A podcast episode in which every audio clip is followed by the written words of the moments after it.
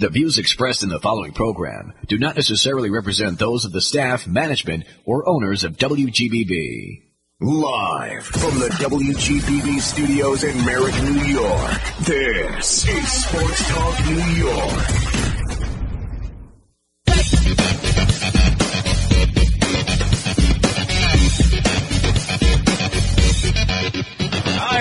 And welcome to Sports Talk New York with the spot on sports guys, the Trezman, Mike Trezza, the coach, Mike Guidone, with you for the next 60 right here on WGBB 1240 AM, 95.9 on your FM dial, 516-623-1240. That's the phone number to get in touch with us tonight. Give us 60 minutes. We'll give you an hour's worth of hard hitting New York style sports talk. Brian Graves is our engineer. Plenty of baseball tonight. Mets, Yankees. We've got a guest who's a baseball agent. We'll get to some Knicks and some Islanders later on. Before we do any of that, let me say hi to my partner, the man we call the coach, Mike Guidone. Trez, back to, great to be back again. And, and you said about hard hitting tonight. Hopefully, uh, the Mets might bring their bats and be a little hard hitting as well. Although bottom third now they are without a hit and are losing one nothing. But we'll get to that in just a second. But great to be back on. Uh, yeah, lots of baseball. We got some basketball to talk about as well, which is you know certainly something uh, exciting for me. And uh, we got a great guest lined up, and can't wait to get going. Yeah, for those of you in our audience who have ever wondered what it might be like to be a sports agent, well, our guest tonight is just that. His name is Tony Giordano. He is from North Star Sports Management, and he joins us now. Tony, Mike Trezza, Mike Guidone, how are you tonight? Fine, Mike. How you doing? Great. Thanks for being on with us. Great to have you. So, uh, talk to us a little bit about how you got started in this business and why you wanted to get into this business in the first place. Oh boy, you got about five hours. uh, I actually never dreamed I'd be in sports management or as a sports agent or a baseball agent. I I, I really started. It just, I just fell into it. I was in the financial business in the mid '80s, and I met uh, a good friend of mine who his name is Alan Nero, who was a uh, running a small. At that time, agents were not really vogue or big in, in the mid '80s. It was just starting to come around, and um, Alan asked me to help him start recruiting players. He had a couple of Red Sox players, one being Wade Boggs, and he said, you know, I'm managing these players, and I need some help in servicing them and doing different things, and maybe you can do some financial work for them. And uh, he asked me to um, just join him, you know, and I didn't really know what I was going to do or how to do it, but uh, I started. He gave me a little ten-minute explanation of what he does, and like I said, this was in its infancy with sports management and agents. And I said, all right. And the first, I started recruiting players for him as best I could. And I was a local guy. I was in New York. He was in Boston. And uh, the first player I brought to him was John Franco of the Mets. Ironically, I got lucky. But at that time, John Franco wasn't the John Franco we all know. Right, right. And um, then uh, that once we we had one player, um, and he had Wade Boggs. He had several Red Sox players. Um, he started to expand and grow, and I grew with them. And you know, it's funny, Tony, that uh, one of your other first clients, both Mike and I have a uh, connection with NYIT. I actually graduated there. Mike coached there. Uh, was Yeah. the kid who played at NYIT, went on to play for both the Yankees and the Mets. And of Al course, we're talking about Al Watson. Yep, yep. So it was. Um, that's basically how it started. Alan now is the CEO and president of Octagon Baseball, which is one of the biggest firms in the country with some mega stars, not only in baseball but in football and in basketball. So that's how I got into it, um, and really worked for about four years with him, and then went to the union and was able to get certified because in order to be a baseball agent, you need to be certified by the MLBPA, and you have to go through a whole process with them because they're very protective of their players and they don't want they want to certify people that really understand the business and know what they're doing. And it takes several years to do that. So that's and that and the rest is history. And then uh, I went out on my own in '92 and built up a really good practice, and then started working with this gentleman about four years ago at North Star. We're joined tonight by Tony Giordano, MLB agent. Tony, this is Mike Guidone along with uh, Mike Trezza. I just was curious, you know, how Mm-hmm. in, very interesting story how you got involved in it. But were you a baseball fan at all, or did you did you have to, as you kind of you know grew your client list, have to become a little bit more uh, in tune with the game, or, or just uh, you know was it something that you took too easily? No, I was a I was a baseball fan. I was a, my dad was a big Yankee fan when I was growing up. Uh, you know, he came over from Italy when he was about four or five years old, and in those days, Joe DiMaggio was the idol of Brooklyn Italian kids coming over to New York if you follow baseball. So I became naturally a Yankee fan um, and started following them. I wasn't an, a rabid fan, but I enjoyed going to the games. I wasn't very good. I didn't. I, I tried out for my baseball team in high school four years in a row, and I was cut every year. So I wasn't a good player, but uh, the next best thing, I guess, was being an agent. But uh, I, once you get into the business, it's almost like you stop being a fan and you focus more on your players and their individuality, you know, and, so you're kind of not rooting teams. The only conundrum you have is when you have one pitcher facing one hitter, Right. and they're both your clients. I had that happen in the playoffs several years ago. I had uh, AJ Pierzynski as catcher, and I had Billy Koch as a pitcher, and it was a playoff game Hmm. and they were facing each other. And AJ hit a home run off Billy. So people would say to me, "How how do you decide who to root for?" I said, "Whichever one's making less money." Billy Koch, and of course another local kid, West Babylon High School. Um, so, Right. Tony, uh, talk about. Um, I know I asked you this when uh, we spoke to you on Ray's podcast, um, but that was before the season started and all these new rules came in. Now that you've seen about half of this season that we're in with the pitch clock, um, with some of the new rules that are in effect, has it changed any what it is you're looking for in terms of prospects? well, interestingly enough, uh, we have a player now that um, is going to be in the draft next week. He'll probably be in the top six rounds. A very good player out of University of South Carolina. So I've been talking a lot. We, we serve as an advisor, and the week or two before the draft, all the scouts for the teams that are interested in this player, and this player has many suitors right now. I think about 15 teams are interested in him. Have been calling me, and I was, and most of these scouts are old school guys from who played professional baseball. They've been around a long time. I know a lot of them, and we were speaking about that yesterday with one of the scouts about what the differences are, what he what he sees. Well, first of all, analytics has become a great part of the game. Sure. You know, you see you see lineups, and you know, if you listen to sports shows like your show and other shows out there, fans will call up and they'll go, "I can't understand why he's batting fifth and he's batting fourth, and why is he batting second? And, and believe me or not, I think most of those lineups are predicated on analytics nowadays. Yes. So that's why so many strange occurrences are happening with the lineups. Why you're seeing switches made and things like that. So that in and of itself is a change right there. I mean, when you see in the old days, Aaron Judge would probably be batting fourth or fifth. Now he's batting second. So, you know, and, and if you remember the old days, you had the cleanup hitter and behind him somebody that would protect him. You don't see that as much anymore. So that's a change we were talking about last night. Uh, we were talking also about the fact that. Uh, pitchers only pitch now five innings. How many pitches do you know we're going to see? I don't think the game, the days of 30 complete games, of which Alan Watson had done when he was pitching, he had 30 complete games That's and over amazing. 200 innings. I don't think you're going to see that ever again.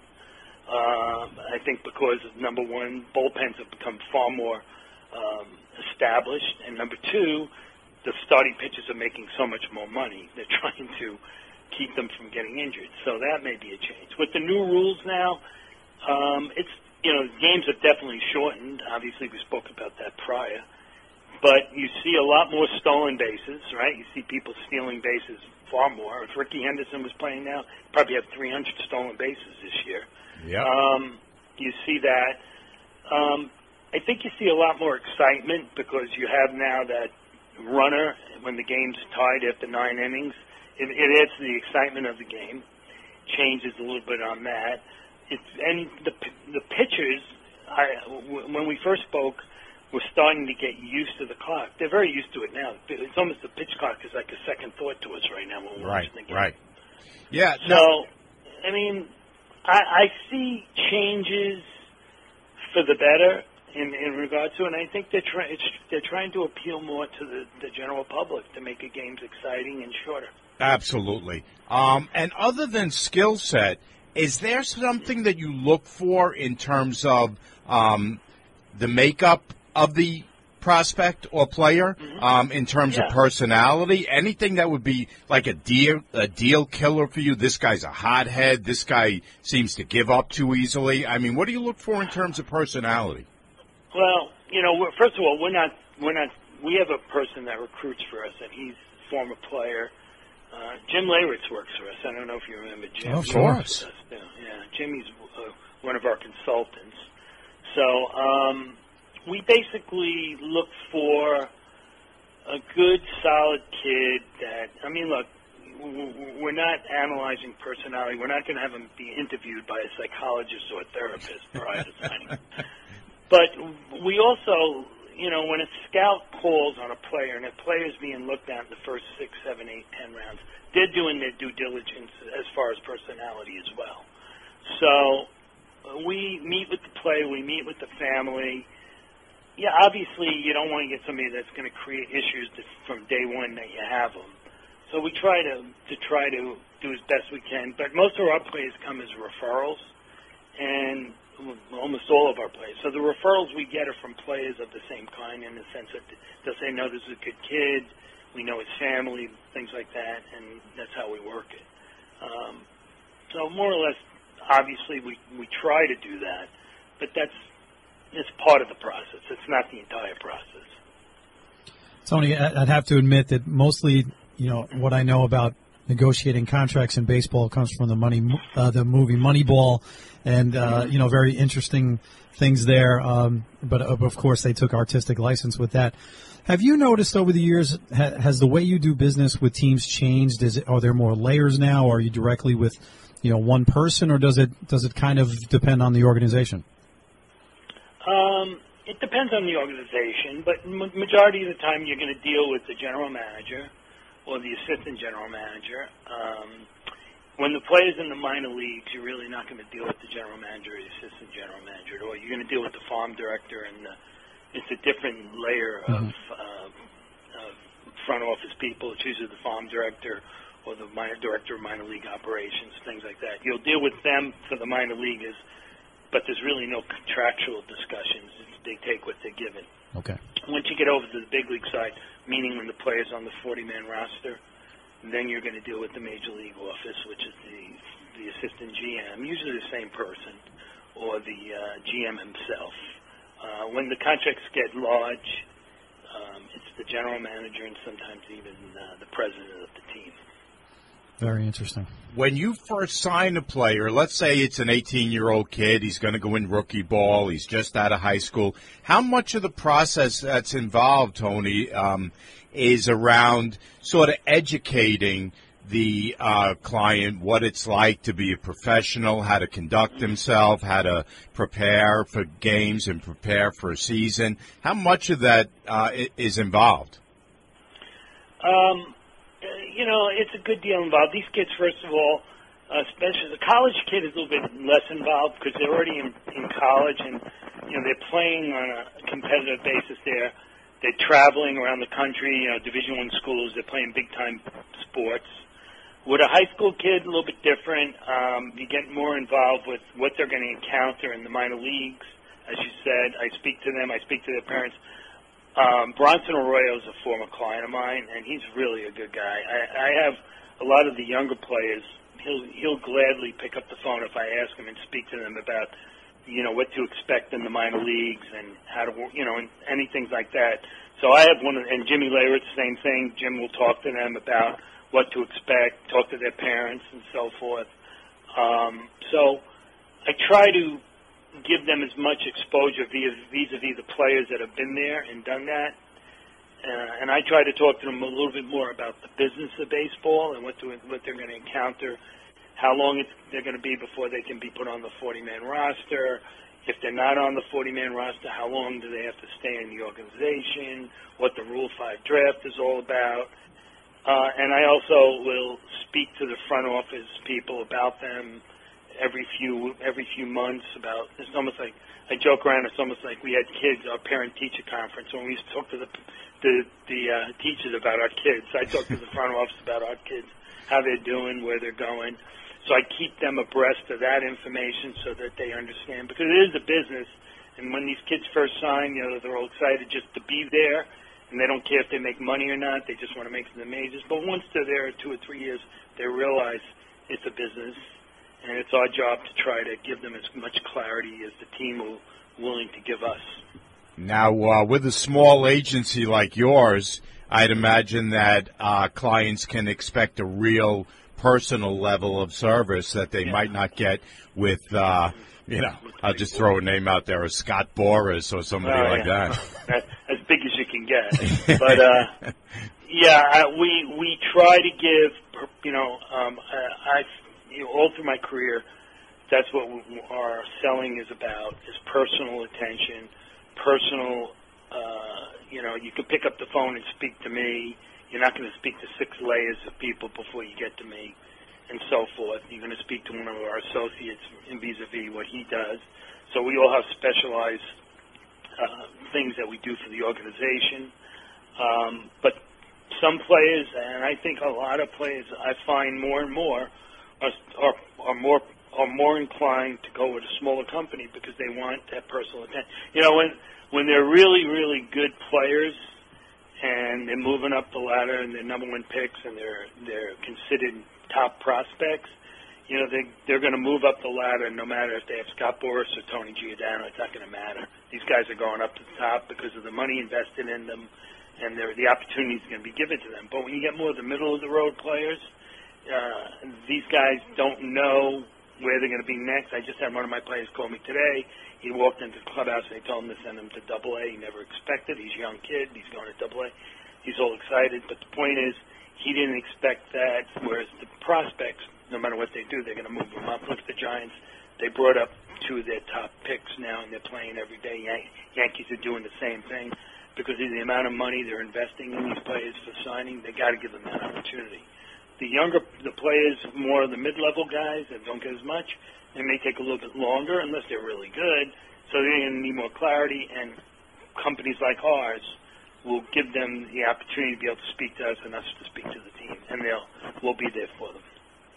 I always joke that tell up the players when we recruit them, we're like 7-Eleven. We're 24-7. We're always open. Tony, any any new players on the horizon that, that you're working with that think they have a real fast track to the major leagues or Yeah, anybody I- I currently think around? Brett Wisely with the Giants uh, is doing phenomenal. I mean, here's a kid who's an 18th round pick. He's already been up in the big leagues this year. He's only 22. They said he's having a phenomenal season. Um, I like him a lot. Um, somebody on the Mets that has been up and down, Denyi Reyes, but Mhm. he's young. They're working with him now to be a starting pitcher. He has all the tools. He's been up in the big leagues. He's on the 40 man. We have the catcher with the Nationals is only 21 that's already been up in the big leagues. His name is Pineda, Israel Pineda. Uh, I like him a lot. Uh, we we have an interesting player that we took we took a chance on uh, now that I think is going to be back. He's the first round pick of the Giants in 2015. Uh, he made it to the big leagues real fast, power hitter, Chris Shaw, and for whatever reason just floundered, didn't find his niche. Um, he was with a big company. They lost attention to him. And once you get lost in the system, which happened to him, he got, he bounced around, and he's still young. He wound up in the independent league, which is kind of like the purgatory of baseball. Yes. And uh, although the Ducks are really fun to play for, a lot of those guys want to get back into, you know, uh, the affiliates, if you know what I mean. Sure. So Chris is now the White Sox took a chance on him. He's having a really good year.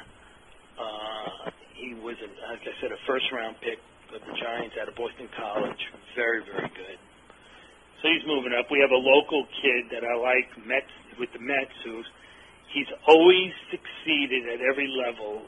Um, he's been a walk on wherever he goes, and now he's up in Double A, and he's playing well there too. His name is Joe Suozzi. Oh, I happen to work with his uncle. His his uncle. that's right. Yeah, his uncle Vin is Yeah. is is a uh, Yeah, coworker of mine. Talks about him all the time. now. Joe's in Double A hitting 300. Wow. Yeah, you're right. Yeah. I, I happen to know a lot about him. He excels wherever he goes. know? Yeah. Yeah, he seems to.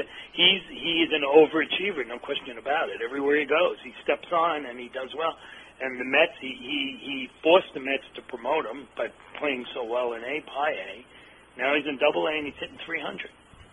And you know so that's he that's just had a slight injury. He's all right. He had a little bit of a pull back, but he's out for a few weeks. But That's a You great bridge, know, Tony, into my next question to you. Uh, I know everybody likes to think that their kid or their nephew or whoever is a Hmm. is a prospect, but if somebody does have uh, a legitimate, bona fide prospect and wants to get in touch with you, how can they do that? uh, just Google North Star Sports Management. We're on we're on Instagram. We're on the web. We're on Twitter. We're on Facebook. We're on website. I know we have a marketing person, and she's very savvy. We're everywhere. We, they can easily find us That's great. very simply. And uh, you know, um, we do get a lot of calls from from prospects. First thing we, you know, nowadays there's so many judging or services that you can perfect game and all these different organizations and you know, kids are being recruited now in ninth and tenth grade Crazy. by I, well, you know, it's funny because my cousin's son, who lives in San Diego, he's 15 years old. He's already six foot two, and he's throwing 85 already. Wow. And they're already speaking to him. So it's it's got to be. It's become very, very, very uh, specific. In fact, Alan Watson's son is on is. Know, I guess it's genetic. He's doing unbelievably well as a, as a sophomore, as a freshman. He's gonna a sophomore this year. At um, I think he's at St. Francis Prep, from what I think. I think. Okay. One of those schools, but there's the system has become so elaborate that they're finding kids now eighth, ninth, tenth grade. So if any of these people are prospects or their sons are prospects, I guarantee you they know it already that they're prospects. Tony Giordano from North Star Sports Management. It's been our pleasure to spend a little time with you. Thank you so much for coming on with us this evening. You're welcome. It's great talking to you, and let's talk again at the end of the year. We'll hopefully give you some more good news about our players. Absolutely. Hope so. Thanks so much, Tony. Take care. All the best with your players and, and in the future. Thank, thank you so much. Absolutely. Wow, that very very interesting stuff right there. Yeah, it's great. You know, it's uh, it- it's amazing how what a small world it is. How he brought up Joe Suozzi because he was as he was describing Joe, you know, just based on I, based on what his uncle, who I work with every day at school, tells me, you know, what a tremendous player he is, but how he works his way up, and and there there you would go. So Yeah, it's funny. yeah, Um, yeah, we had him on Ray's podcast, and of course, you know Ray is much more political Yes. than I. So, of course, he know he knows Tom, and that was the connection there. So, uh, let's shift gears, Mike, and talk some Yanks. Yanks, uh, exciting Well- week for the Yanks. It is, and, and you know what? I was having a nice chat with my mom on the way in tonight, who is who is a Yankee fan. Really, she was a Brooklyn Dodger fan, likes the Yankees, likes the Mets. She was really Brooklyn Dodgers, but she was saying that she had heard about a perfect game being thrown by the Yankees this week, and uh, you know, we we chatted a little bit about it on the way in as well. Um, you know, certainly a highlight of the season. Um, you know, you think that's something that can kind of spur them on now, or is it a little, little too late, or what do you think? Uh, Carlos Rodon's coming back. Well, listen. I mean, in terms of uh, German, what I said to you, Mike, at the, you know, going back to the beginning of this season, is there's not a lot in between with German. No. He's either terrible or he's great. And that night, clearly, he was great. You know, nobody thinks he's going to be perfect game great. But again, there are those wild swings. What I'm hoping it does, forget about the Yankees for a second, in terms of German, is help him figure it out. Because this is a guy that clearly, I don't care if you're facing the Oakland A's. He has great stuff. And he showed it that night. And one thing about German that's really interesting, you can tell almost from the first pitch that he's really on tonight or he doesn't have it at all tonight. And again, very little in between with him. Did he have an issue earlier in the season with with the Sticky the stuff. okay, and He he he, was suspended, correct? Yes. Okay. All right. Well, just goes to They show. had warned him once before, Right. and then when they finally threw him out of that game, he got the 10 game gate. Right, which very interesting because now come back later on in the season, you'd think he's under the microscope, so he, he can't be Exactly. towing, you know, back and forth between the rules and, and, And- throws a perfect game. And by the way, Mike, people want to downgrade that because it was Nah. against the Oakland A's. I mean, come on. No, this is Major League Baseball. Yeah, I mean, come on. Uh, they they had just beaten the Yankees the night before, Right. two to one. So you know, um, yeah, I, I- really exciting time. And German, listen, I mean, that's I'm hoping again, going to give him a boost and let him figure it out once and for all. you know, and, and they've been getting obviously top level performance from Gerrit Cole, All Star this year. I think we talked early before the season started that he was really poised to have a huge year this year. Yeah, I mean Declan when he was on with us was really high on him. Uh, Cole after taking the loss today against Jordan Montgomery. Um, That's that's that's another tough one. I- I former know. Yankee. I know, but listen, you know what? Listen, let's give Jordan Montgomery his flowers. You know, he wanted to get um, a little bit, little measure of revenge against the Yankees. He did that today. He pitched great. Had a no hitter into the sixth inning, Mike. Um, and so listen, Cole. I mean, he gave up two runs and he took the loss. He's now eight and two. So, I mean, again, you look at the rotation right now. You mentioned Rodon coming back and Nes- Nestor Nestor, right? towards the end of this um, month is going to be coming back. So it's interesting because, um, as we talked about with their rotation, Mike, Schmidt was so bad at the beginning. Yeah. And lately, he's been terrific. Severino, just the opposite. Came off the um, IL, gave you two good starts, has been awful ever since, other than that one game against Texas where he gave you six shutout innings against a really good Texas team this year. Um, but he's been terrible. So, you know, the interesting thing is going to be when um, both Rodon and Nestor come back, who's out of the rotation? I mean, Right. Jhony Brito is an easy answer. He never belonged in the rotation. But when it's Cole, Schmidt, uh, Severino, um, German, and Rodon, Yep. who's going? That's that's a great question. Nice problem to have if everyone is is you know doing their thing and really you know progressing well. That, that's a that's a good question. You know, Rodon, we'll, we'll see how how you know back to form or quote unquote. You know, he's he's new to New York. Does he does he come through? You know, Yankees right now. Um, if the season ended today, famous if the season ended today, uh, they would make the wild card. Uh, you know, They'd be the second wild right. card. Divisional wise, right now, um, nine and a half back, but you know, 40, 46 and 38. So if, if these guys come back throwing, you know, you, you're going to be in good shape. What about the bullpen? The bullpen has been terrific, Mike. And, you know, you led me perfectly into a point I want to make. And I know I'm going to get a lot of blowback from Yankee fans, and that's okay. When you look at the rotation we just talked about, the fact that the bullpen has been terrific, but there really is no one legitimate closer, Right. right? You got all these guys, Marinaccio, Peralta, um, you know, Clay Holmes, uh, King, all these guys that are really good, but none of them is a bona fide closer. You look at how Boone has used the bullpen. You look at the fact that when Judge got hurt, it wasn't just the veteran guys that stopped hitting, Mike. It was the young guys as well. Yep. I mean, Volpe was hitting 190 at the time. Yeah. And now he's finally starting to hit, and he's up to 220. Um, Peraza has been up all year and has done nothing. Yeah. Absolutely nothing. So, um, you know, it's easy for a Met fan to say, "Hey, let the kids play," but the Yankees tried that, and they weren't getting anything from the kids either. Exactly. You know, and when you take all that and put it in totality, I submit that this is the best job Boone has done since he's been Yankee manager. For you Boone haters out here, I'm telling you right now, this is the best job Aaron Boone has done as manager in the six years that he's been here. Wow, I, I hear all the screams and yelling going on south of uh, Then call me. south of Hempstead Turnpike. No, but I, I I agree with you. I mean, really, because they they were on the skids there for a while, and when when you lose, you know, the the reigning MVP, and, and you you pick that back up, and you're still at this point. you know, in, in, a playoff spot, that's great stuff. Uh, do you see maybe you know you mentioned there's no closer. Yankees maybe make a deal towards the trade deadline, you know, to bring somebody in. No, I did you see who just got traded though from from yeah, Kansas? Chapman. Chapman yeah, fulfilled your uh, prophecy that you put down earlier this Yeah. season. Um, but you know, here's the thing, Mike. I, I think they think they have enough, whether I agree with it or you do, um, to sort of piece it together and do a bullpen by committee. Whether or not you think or I think that can work, I think that's what they think. Is that with Holmes, with King, with Peralta, with Marinaccio, and a couple of the other guys that we don't really talk about that are sort of bit players in that bullpen, they think they can get it done.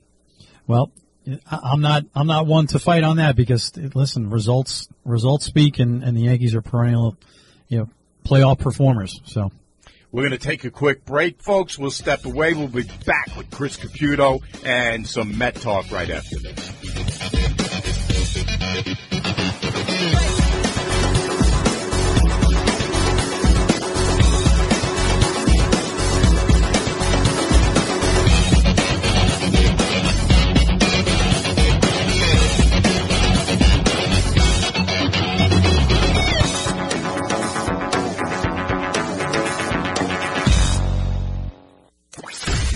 Listening to Sports Talk New York. Tune in every Sunday night at 8 p.m. on Long Island's WGBB. Broadcasting on 95.9 FM and 1240 AM. Or listen live online at WGBBradio.com. Stay connected to Sports Talk New York on WGBB by following us on Facebook, Twitter, and Instagram at WGBB Sports Talk. You're listening to Sports Talk New York on Long Island's WGBB. And now, back to the show. Welcome back to Sports Talk New York with the spot on sports guys right here on 1240 AM WGBB. Trezza and Guidone with you. We are rolling. Right now we're going to get some Met talk to help us do that. Is our intrepid Mets reporter. You can call him Cap. We call him Chris. Just don't call him during, during a Met game. But we're doing that right now and he's on with us. Chris Caputo. Chris, how are you, buddy? I'm doing okay. How are you guys? Mets up 4-1, huh? Make it five. Whoa! Yeah, let's go. another another. Hey, Cap, just real quick, because we were following as as as we had our guest on. Um, did did the Mets knock uh, the starter out, uh, Stripling out of the box, or was he was he injured? What what? How, why did they have to go to the bullpen, uh, San Uh, Francisco? you know what? I was in and out, but I believe they knocked him out, and uh, Okay. They brought in uh, Alex Wood. Yes, he's, Uh, he's pitching like a piece of wood. We'll take it. Yeah, and and and then Wood came in and walked three guys in, a, in an inning. So I believe I'm not sure if he if they uh, what the reason was. He'll, he'll be coming on the. Met roster uh, probably by the end of the week. No, I'm kidding. I'm just kidding. You never know these days. yeah, definitely. So I'm I'm thinking, Chris, you probably are, are uh, more than glad to rip that last page off the calendar. Mets seven and nineteen in the month of June. Now one and zero and going for two and zero in the month of July. Yeah, June never seems to be the month for the Mets. Uh, it's like collapse month for them. Um, they found a way to to lose every game that they could in a different way, and to go. I believe they were three games out of the division to being 18 games out of the division uh, by the end of the month, and 10 games under. Uh, it, it's pathetic. It's absolutely insane to see a team go like that, and I'm not going to blame it on Pete Alonso getting hurt. I'm not going to blame it. They just every person found a way to just not play well, and they found a way to lose games uh, different ways every day. And um, some days were competitive, some days were not. But um, it's just it was it, it was time to, to end that. And you know they really also like I knew it was going to be tough for them because of the competition they were playing, but they didn't play well against the bad teams as well. Now, Chris, I realize fans are fickle, right? And they're gonna they're gonna love one guy, a player, a coach, a manager, one day, one month, one year, and then be down on the guy. But I am astounded by the number of Met fans I've heard sounding off on sports talk, on social media, that are down on on Buck Showalter. What's your take on that? Well, you know, we talked a little bit a couple weeks back Um, I I think the thing is that Buck really at this point, you know, if you're going to take the credit for last year, you also have to take the blame this year. And I think it, the, the Mets just last year for, you know, 95% of the year, everything just went right. And Buck knew the, the ways to get around things. And he knew, you know, different things that, that were going to get the Mets an extra run here or there. And the team played really well. And when you had Edwin Diaz, lights out. There was no situation where Buck was going to look bad unless he brought him in in the eighth and then somebody blew it in the ninth. But he got away with some stuff last year. Um, I could see people being down, but if you get rid of him, it doesn't mean that things are going to get better. Uh, I just think right now he has not, you know, you're talking about Boone having a good year. He has, but I just think this is not, I think it's time for Buck to kind of move on. I think his, uh, his ways of doing things just aren't working right now. And at times you just need a, a, a new voice there. I'm not saying the Mets aren't playing for him. Uh, I just think people are down because he's making decisions with the bullpen that are not so great. Here's my biggest thing, guys, and you you know I bring this up all the time. The Mets right now are 23 and 2 when a starter goes 6 plus innings. He's pulling guys after 78 pitches in 5 innings. Let him go a third time through the lineup. Stop killing your bullpen. Yeah, that doesn't make sense to me when the bullpen has been as bad as it has been. So, Cap, earlier this week, uh, owner Steve Cohen called a press conference. Um, did it, you know, the day before, so there was a lot of kind of buzz, a lot of build up. And then when he got on the mic, what were your impressions? Well, when somebody calls a press conference the day before, you know nobody's getting fired. You know it's not like going to be huge news. You know it's basically the guy saying, "You know what? I'm going to stand up and talk for myself."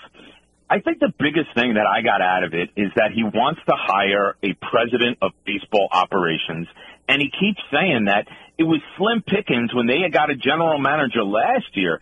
So I think what he's basically saying is he's waiting for uh, David Stearns from the uh, the Brewers to have his contract run out, and then they're going to try to to hire him because he wants somebody in baseball that's going to know stuff and has been around the block. And you know, it just happened to be that Milwaukee was in town when he had this conversation.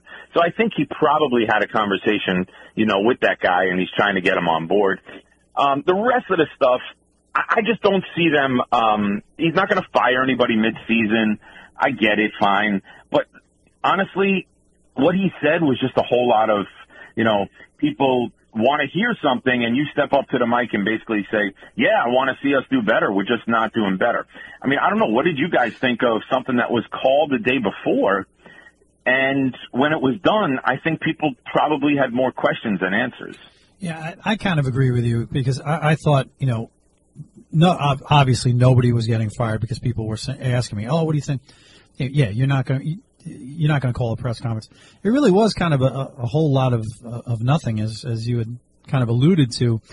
Um, you know, bringing up hiring somebody else. I mean, that doesn't really get you too excited. You know, the the basic fan just wants to hear, you know, a little bit a little bit more. I think he kind of threw the Wilpons under the bus a little bit. It seemed he seemed to. I don't know. I, I think he could have been a little bit more gracious with some of the things he was talking about. Um, kind of getting off that for just one second. You know, the one trade that they had that they did make was they traded Eduardo Escobar, um, got back a couple of minor league pitchers. You know, that's that's not going to get you too excited. Is that how low the market was for him? They, they there was nobody that they could have brought in, brought in as a stopgap starter or like anything. Cap, I mean, what what was that all about? You got to remember the guy's on the last year of a contract, and he's he's not even starting for the Mets, who are you know ten games under 500. So what value did Eduardo Escobar really have except that, you know, he's played before and he's kind of been there. So I, and, and I think the most that you're allowed to now pick up of somebody's contract is like 90%. And that's what the Mets did. They picked that up and they got themselves a guy who supposedly is top 10 in their organization as far as, uh, a pitcher, a guy with the last name Crowe, which we gave up a guy with the last name Crowe a couple of years ago. But um, I think that's what the Mets are trying to do now for the rest of time. If they're going to dump, they're going to try to eat most of the contract to try and get back a decent prospect, as opposed to, you know, getting low level guys and and somebody picks up the money. So I think if the Mets are traders at the deadline, I would imagine that they're going to eat most of the contract and try and get back somebody of value. But I don't know. I mean, let's talk quickly about who is of value on this team. Guys that are in there last year of their contract, you know, who really wants Carlos Carrasco? Um, who wants, you know, Mark Canha? Who wants, you know, you know, guys like that are going to be really tough uh, for the Mets to get much back in return. I think the biggest guy that the Mets could, could get rid of is David Robertson. You know, Chris, we've heard a little of this talk over the last couple weeks about, and I think it's crazy talk to be honest with you, about um, Ohtani possibly being traded at the at the deadline.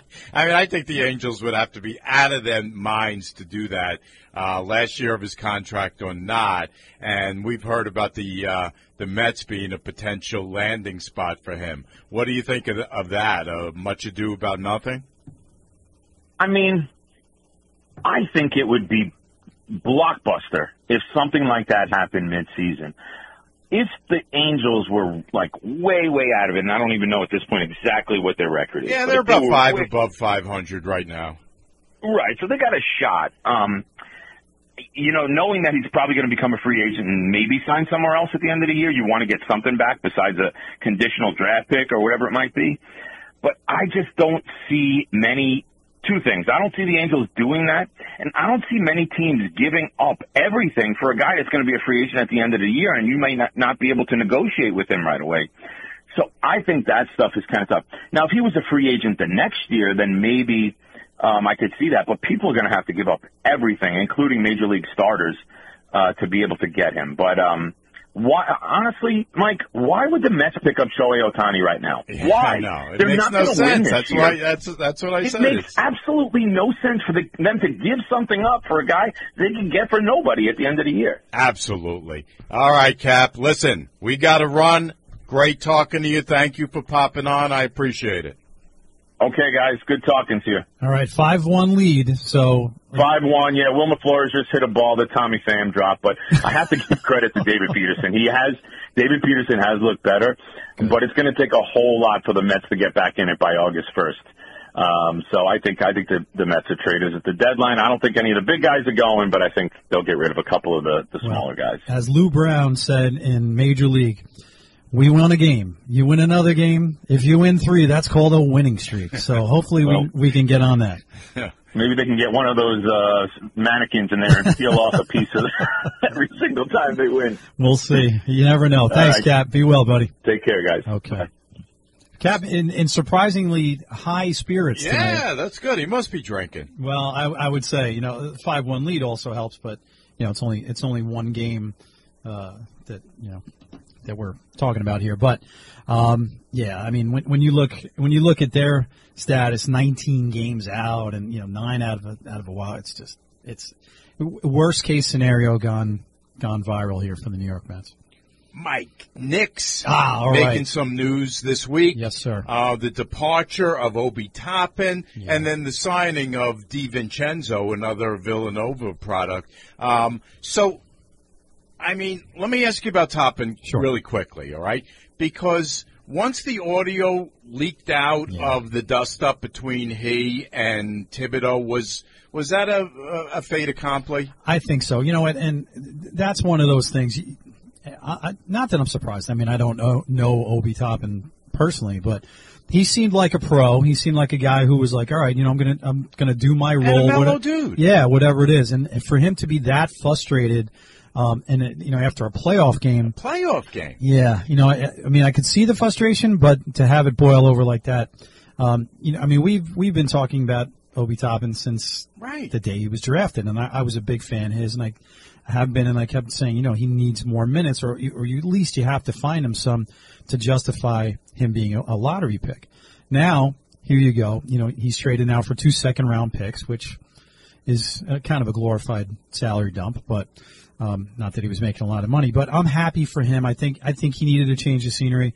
Yeah, and once it came out, you know that that that him and, and Thibodeau were were you know got into an altercation, verbal altercation after a playoff game. That was that. But here's the thing, though, Mike. Um, we could argue back and forth whether he should be a 12, 15, 18 minute uh, game player. But if my guy who plays 12, 15 minutes comes confronts me after a playoff game and I'm your coach, I'm telling you, get lost. I'm busy. I have work to do. I don't have time for you. Yeah. Play, playing time, as a basketball coach myself, playing time issues after a game, eh, never a good No, time to come discuss. see me it. on Monday. Yeah, absolutely. Yeah, if that, you know, I mean, seriously, at least give it, give it, you know, 12 hours. Uh, Just get it, because the last thing any coach, especially a professional, you know, who's, who's got his team almost on the brink of the Eastern Conference Finals wants to hear from, you know, your backup four guy. DiVincenzo, talk to me about how that affects the guard rotation, great- assuming that the guard, um, that the guys that are on the team now stay on the team. How does this affect the guard rotation going into the season? It's a great question. You know, it, they didn't sign him to $10 million a year contract to, to play, you know, minor minutes. Exactly. And we all knew what was the one thing that we, we saw that the Knicks needed. Shooting. They needed shooting. Shooting. Shooting. Exactly, shooting. As did Cleveland. But um, so I think you know, did they overpay for for him a little bit? Probably. But he had a breakout season last year in terms of his shooting. He's a forty percent three point shooter. Brings a lot of energy. Of course, you know he's the Villanova connection along with Josh Hart and Jalen Brunson. So you got that going. Oh, we got to get Chucky on again. Chucky Oh, is probably oh, he's smiling he- from ear to ear. Right he's going to be in the garden, you know, over and over again. Now, what that does for the rotation, that's a great question. Um, there's a logjam there of, of, of guards. You know, they, they really need some size. Now, when we're just talking guards, you know, you got Quentin Grimes, Immanuel Quickley, um, Derrick Rose left. Not that he was, you know, in the rotation whatsoever, but you know that opens up a spot, so to speak. Um, it, it, it's it's very very tough to say. Um, you know where they go with this. I, I you know what I mean. It's it, it's a little difficult for me to get excited, and I'm a Villanova fan. I mean to get excited about Donte DiVincenzo coming in here, but um, you know what what else was left at a reasonable price? And I hate to sound like I'm selling cars here, but you know he he he he brings a, a need. But there there I I would be surprised if you don't see. You know, there's a couple of guys like a Jericho Sims. He's on a non-guaranteed contract. Um, you're going to see some of these guys going out because they have 14 players on the roster. Maybe another minor trade, but um, you know, I had I had floated through our little group here. You know, maybe they could swing a deal in some way, shape, or form. Uh, you know, for, for a mega superstar, but you know, James Harden, no, thank you, please, no. You know, So if they acquire Harden, are you uh, out on the uh, next? Are you kidding me? I, I'm, I'm, all my stuff will be in the garbage, and all my net gear will then be uh, mysteriously appearing. No, No. please, go, gosh, no. One quick one. I know up to this point it's been kind of fantasy land for you. Um, any chance, is it realistic at all we can put together a package for Dame Lillard? Is that still on well, the table? I think they could put a package together. It just seems like, from everything I'm hearing, he has no interest in coming to New York. Um, you know, really, the, the the teams are Philly, uh, Miami. Really is the number one team that that they're really you know trying to swing a deal with because that's really where he wants to go. Um, but even San Antonio came into the mix. There was a rumor about that today because he, he he's you know he's a big fan of theirs. So um, you know, could they swing a deal? I don't know. They might be a third team in a deal because it, there's no way that that uh, Portland is going to get on a one for one trade with Miami. Not that they're going to trade within the division, but uh, I just you know, fortunately, I don't see it happen because I think that's the perfect superstar for them. What moves do you think they could actually pull off that are realistic, Mike? And are those smaller moves that's just going to tweak the roster? I mean, obviously, wholesale changes are probably not in the uh, in the cards at this point. Not, and, and we we'd spoken about it a couple of weeks ago. You know, like is is Julius Randle a long term option? You know, and he's he's not going to be traded because he's coming off an injury, and and, all NBA. So if if you're going to swing a humongous deal, you'd have to have him or an, or an RJ Barrett and and you know Quickley. I I just don't see it happening a, a mega deal. Um, you know, they address shooting and a little bit of defense and, and some depth. Um, I don't see anything big happening from here. And really, do they really need to blow it up? I mean, they were they were. It was a weak year last year. They, you know, they they kind of overachieved. I would love it if they stand pat. Fine, just please, just no James Harden or any or any deal like that. That's like you know the circa 2002 New York Knicks.